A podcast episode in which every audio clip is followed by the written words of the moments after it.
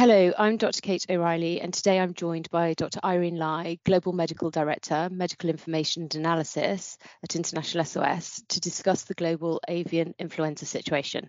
Welcome, Dr. Lai.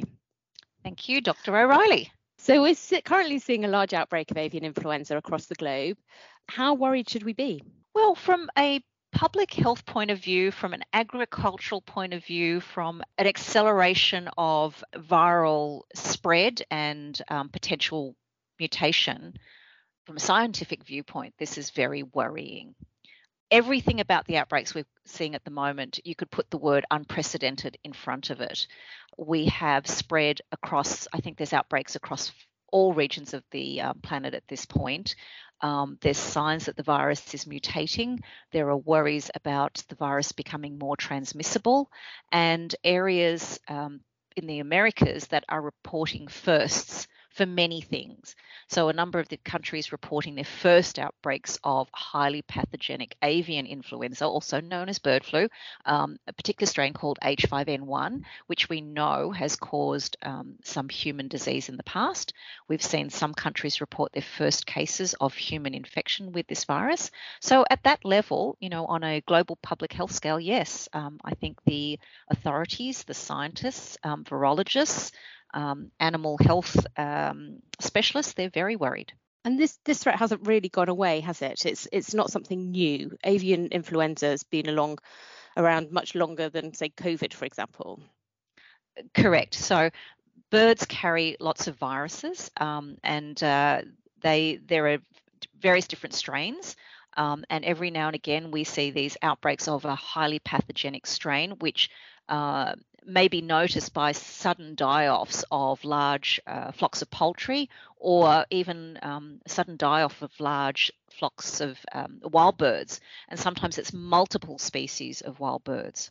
But yes, it's not new. And, you know, the worry is that these avian influenza viruses mutate, they transmit to people, um, they become more transmissible, eventually become or it takes a you know a few mutations and they become transmissible from human to human and potentially you have another pandemic because humans do not have any underlying immunity to avian influenza viruses.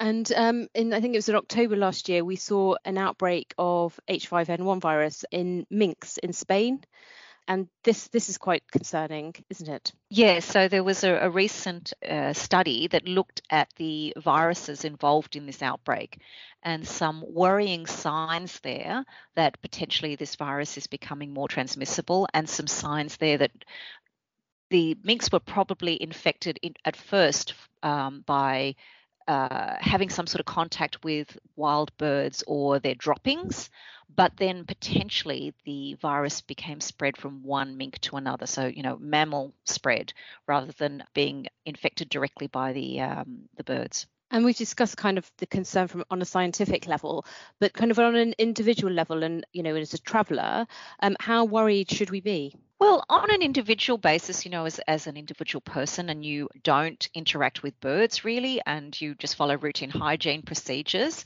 um, there really isn't much of an increased risk at all. You know, the risk is to people who deal with birds, who are involved with um, these infected birds, potentially with culling, or people who live um, with birds in their backyard or they defeather the birds, you know, they kill their own poultry and prepare their own um, uh, meat from these birds. But, you know, f- to the average traveller and particularly business traveller, the risk of going into an environment that's contaminated by H5N1, it's very low. It's in it's in the um, environments where you've got birds or, you know, the wet markets, for example. But yes, for, for, the individual traveller, as long as you're still washing your hands, you're careful with your food and drink, then you know the risk is very low. And you mentioned earlier on the um, pandemic potential with bird flu viruses. You know, we've just had a COVID 19 pandemic that we're still in.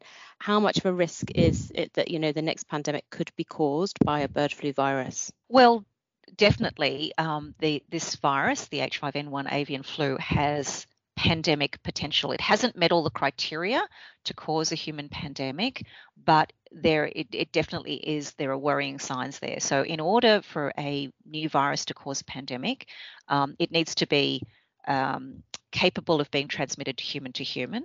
It needs to cause significant illness in people.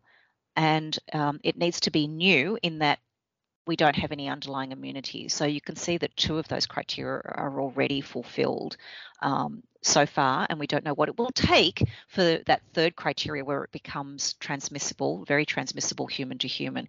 I mean, there has been in the past some um, instances of limited human to human transmission with H5N1, but we haven't seen sustained transmission.